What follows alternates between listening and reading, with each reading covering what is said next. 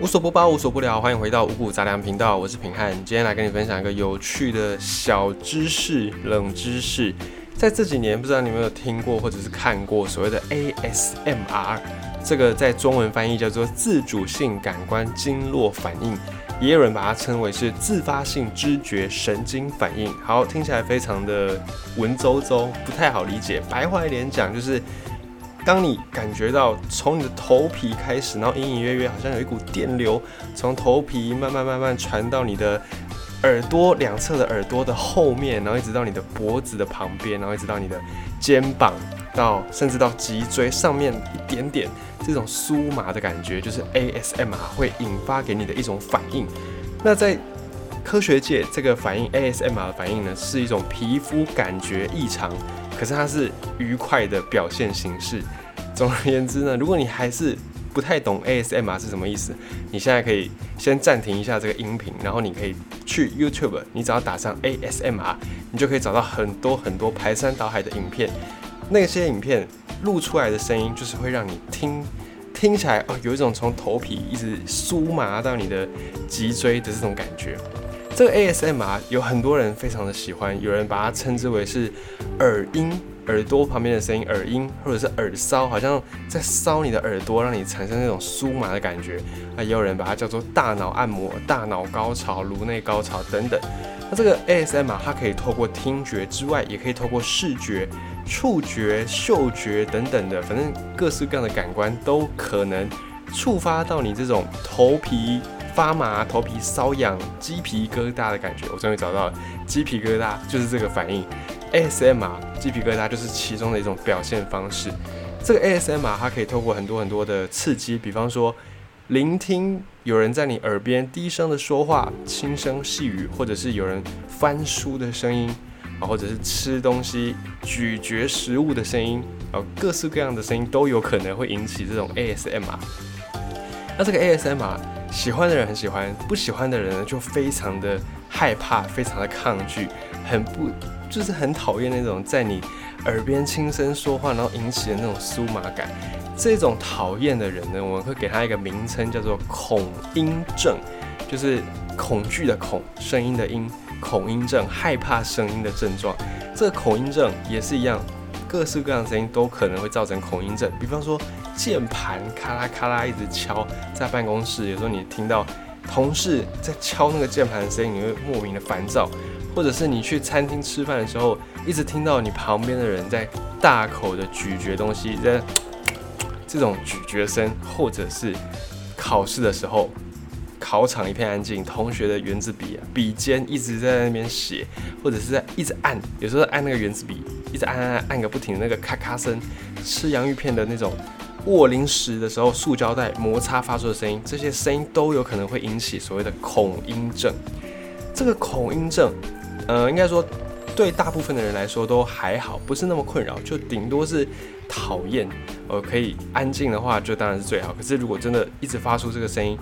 听到其实也不不太会怎么样。可是恐音症不是哦，恐音症是一听到这样的声音，就会想要赶快逃离现场，或者是赶快就很想要。发一个怒火，想要生个气，然后这个生气的比例已经超出一般人的那种不不能接受的程度。就有恐音症的人呢，就是听到这个声音会很想要，据据说啊，据说就很想要拿刀就刺那个发出声音的那个人，有这样的一个冲动。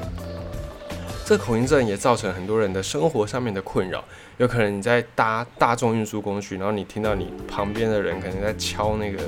窗户，就是。发呆，然后一边在敲窗户的那个声音，反正各式各样的声音都有可能会引起。于是呢，恐音症的这些人干脆就避免跟其他人一起吃饭，避免搭大众交通运输工具，或者是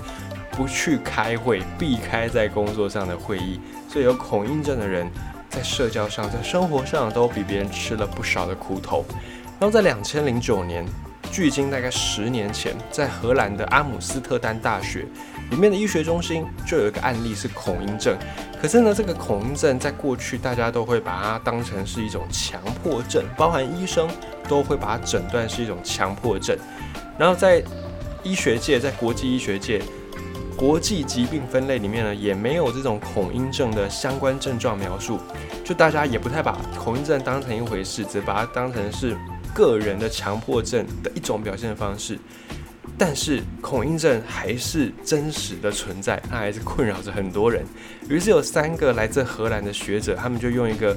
量表，用一个评量表来当做基础，然后去编了一个新版的恐音症量表。经过这个恐音症量表一量之后，发现啊，这是三个荷兰的学者，他们就去定义恐音症，包含有几个特征。会引发出恐音症的症状的这个声音，都是由人所制造出来的。换句话说，在大自然当中，鸟叫声、蝉叫声，哦，这种大自然本身有的声音，不会引起所谓的恐音症。恐音症呢，都是会跟人有关系，比方说人吃东西，人的指甲刮黑板，反正就是一些非天然的，是人为的声音会造成恐音症。那再来是引起恐音症的患者的那种刺激。大部分是以声音为主，可是有时候影像也会引发恐音症。比方说，你看到人在吃饭的照片，你不自觉就会想起这个人在吃饭的时候嘴巴不断的在咀嚼的声音。有的人透过影像就会很有很强大的联想力，联想到那个声音，所以也会引发出恐音症。然后听到恐音症的恐音症的人在听到这些声音的时候，会有非常急性的厌恶的反应。比方说烦躁，或者是觉得恶心，而且你的怒气值会非常的突破天际，因为让你怒发冲冠，然后你也会觉得你自己失去控制，然后你还会觉得自己的生气的程度好像有点不合常理，好像有点太超过，可是你没有办法去控制你的这个怒火。然后恐音症的患者呢，也会因为听到这些声音产生极大的压力。大概是有这几个特征。如果你有发现你符合以上刚才讲的这几个症状，那么你可能就是恐音症的患者。这恐音症的患者，如果你是有恐音症，你该怎么办呢？这三位学者当然也提出了一个解决方案，就是心理治疗领域里面有一个叫做认知行为疗法，它对于治疗恐音症是相当有效的。因为恐音症这个症状呢，大概可以拆成两个部分，第一个就是对于人。制造出来的各种的声音，你是高度的、非常的关注。再来第二个部分是你立刻会被这些声音给触发负面的情绪，所以分成这两个部分，然后用认知行为疗法就可以把这两个部分用四种任务把它解决掉，让它让你可以远离恐音症。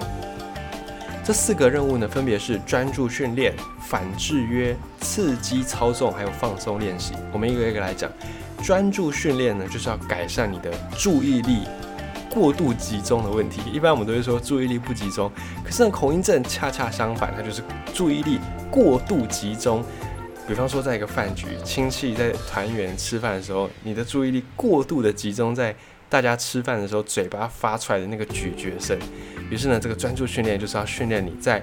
一般的环境底下，你不要去注意到这种咀嚼声。那当然，这个训练环境不是每个人，不是说十个人吃饭，要十个人都发出这种咀嚼声，然后叫你不去注意，这个太难了，你做不到。会在一个相对中性的环境下，就是也没有人特别去发出咀嚼声，但是也没有人特别的不发出咀嚼声，在一个呃正常的一般的环境之下，你去练习，练习不要去注意到这个咀嚼声。然后，比方说，你可以把你的注意力放在耳朵以外的，放在听觉以外的。你可以去闻，强化你的嗅觉的感官的感觉。你可以去闻这个菜发出来的香味，或者是你可以把你的感官重心放在味觉，吃尝起来的味道是怎么样。反正就是分散你的注意力，不要去集中那个声音的部分。这个是专注的训练。再来是反制约。一般呢，我们刚才讲到说，有的恐音症的患者是听听到声音之外，或者他可能看到有人在吃东西的照片，他就会马上被制约，想起吃东西的时候的那个咀嚼声。所以，我们就可以反过来操作，给你一个这种人在吃东西的影片，然后或者是给你一个吃东西的发出来的声音，同时搭配一个会让你感觉到比较舒服的其他感官，比方说给你一段。音频然后，这个声音，然后是在咀嚼的，那同时再给你看一个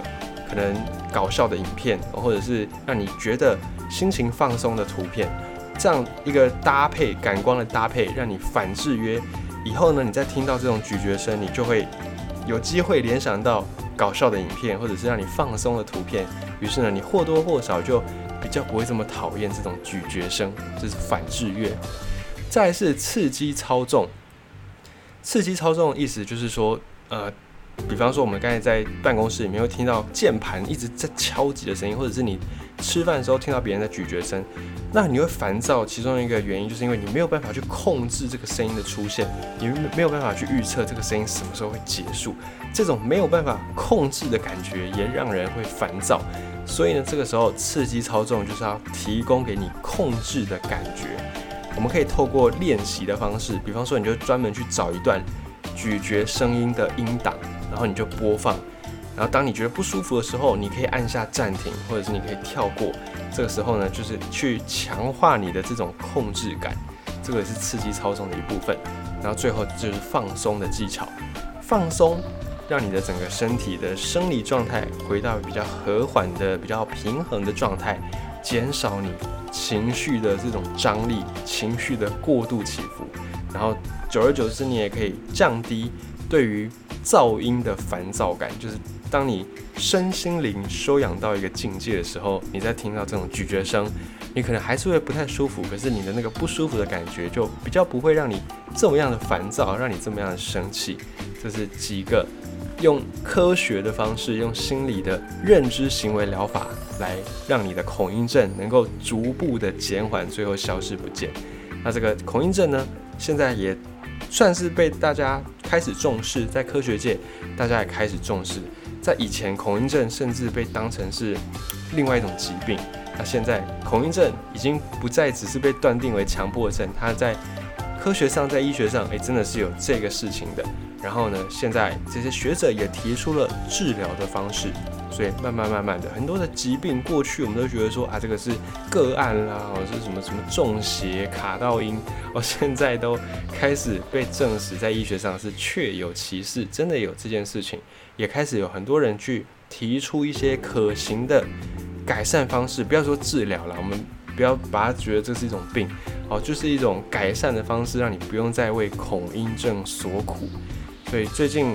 如果你有在听到或者是看到有一些影片是关于 ASM 啊，你也可以把它拿来当成是聊天的一个话题。在今天听完了今天的五谷杂粮之后，诶，你就知道说，除了 ASM 啊，有一群人会因为这些很让人酥麻的声音而兴奋之外，还有一群人是恐音症，是会因为这些声音而产生困扰的。诶，又或许你本身或者你周围的亲朋好友有这种恐音症的症状。你也可以跟他们分享，在心理的领域里面有一个认知行为疗法，可以帮助他们不用再为恐音症所苦。